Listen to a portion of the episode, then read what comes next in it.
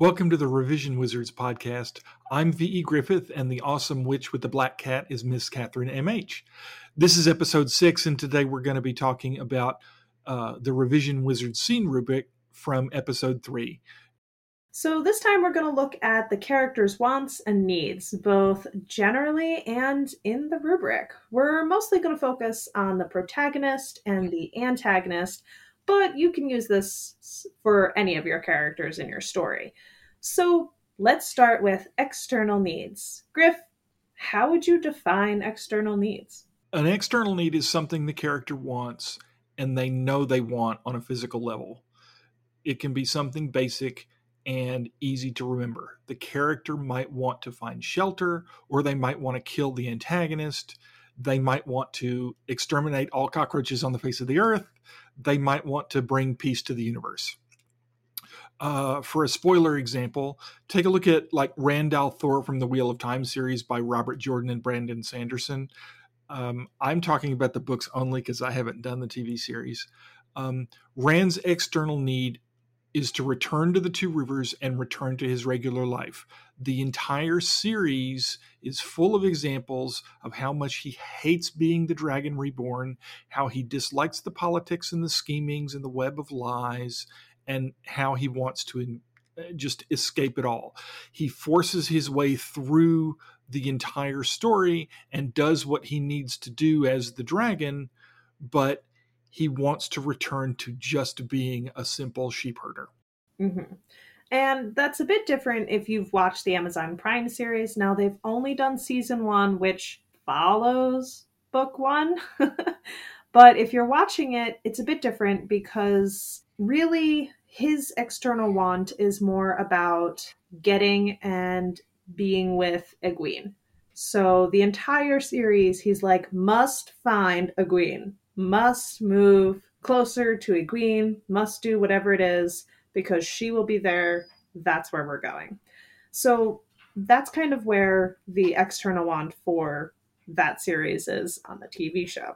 Now, external wants are important for well rounded antagonists because you can't forget them. In order to have a good story, you need a good antagonist. They're not just some guy on the screen or on the page, they're people too. So they have wants, they have needs. And so, a great example is Anakin Skywalker in the prequels.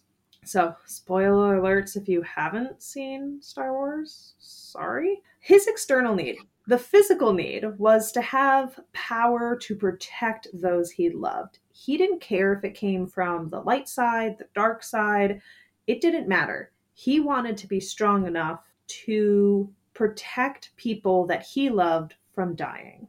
So that was his motivation to becoming Darth Vader.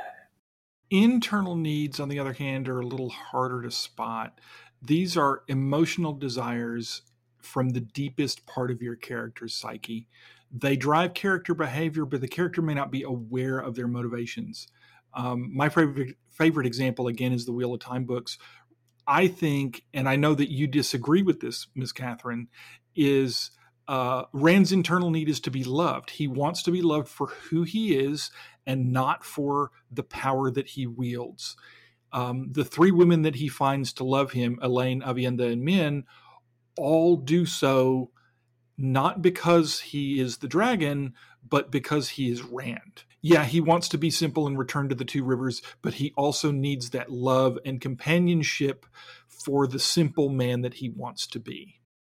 And so, while I do agree with that, we bring up a really cool part that there can sometimes be more internal needs to a person than just one. So, his romance between Egwene fizzles out in the books and they deepen into a great friendship.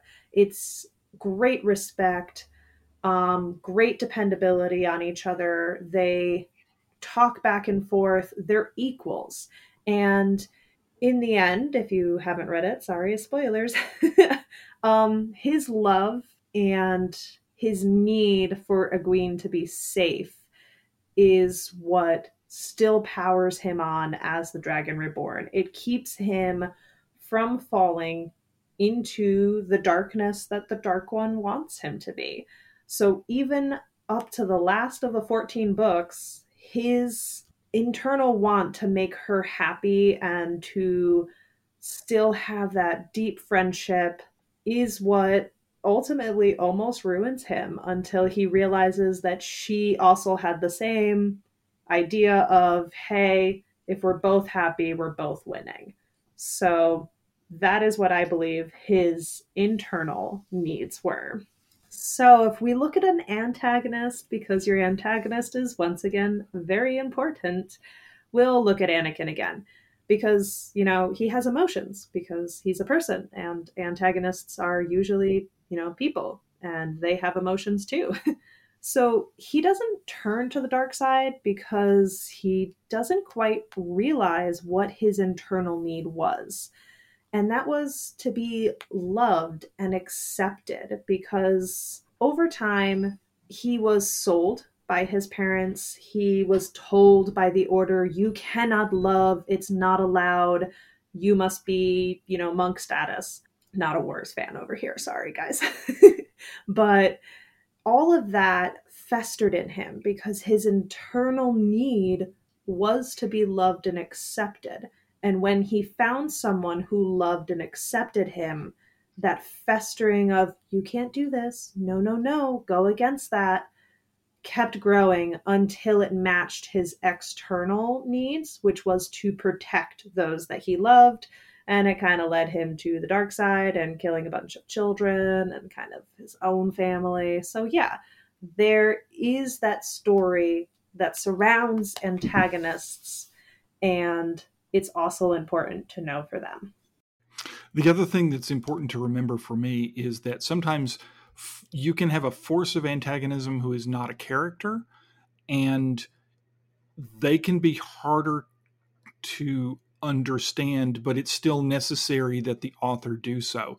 The the great example that I have seen of that is the planet Mars in The Martian by Andy Weir. Mars doesn't care if it kills him or not. It just is what it is.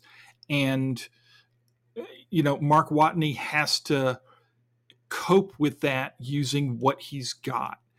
And that's that's hard. That's difficult because Mars is an is an inhospitable place. It is not designed for humans, obviously. But Mars doesn't have any internal wants or needs doesn't have any external wants or needs. It just is. And so it's a force of antagonism that has to be overcome, but it's not a character. So, yeah. So, in good yeah, point. Internal and external wants and needs drive character behavior though and it's important for us to understand them so that we can we can understand good character behavior well uh, well-rounded character behavior um, their behaviors are going to lead to conflict between characters in their environment. That in turn is going to force them to make choices that bring about consequences that drive the story and lead to the next choice uh, and the next consequence, the next conflict, choice, and consequence. You can do it. You can use that pattern over and over and over and over in every scene of your book to drive your story wide conflict, choice, and consequence. Exactly. So look at that. Takes us right back around. It all still lands up with the three C's. It it really does. And and for me, when I think of my scenes in that way, it makes it easier for me to organize my scenes, organize my books, and write something that is going to be engaging and enticing to the reader. I want them to turn the page to find out what the consequence is, but oh my gosh, that consequence sets up this new conflict that I have to know about. Mm-hmm. So that does it for this week. If you'd like to become an original, no, yes. Man, why am I blanking with this? If you want to become an original member of the Revision Wizards community, you can find us on patreon.com slash revision wizards. We have all kinds of benefits for you joining, including professional scene analysis and story editing for our members, and uh, yeah, other cool goodies. So go check us out.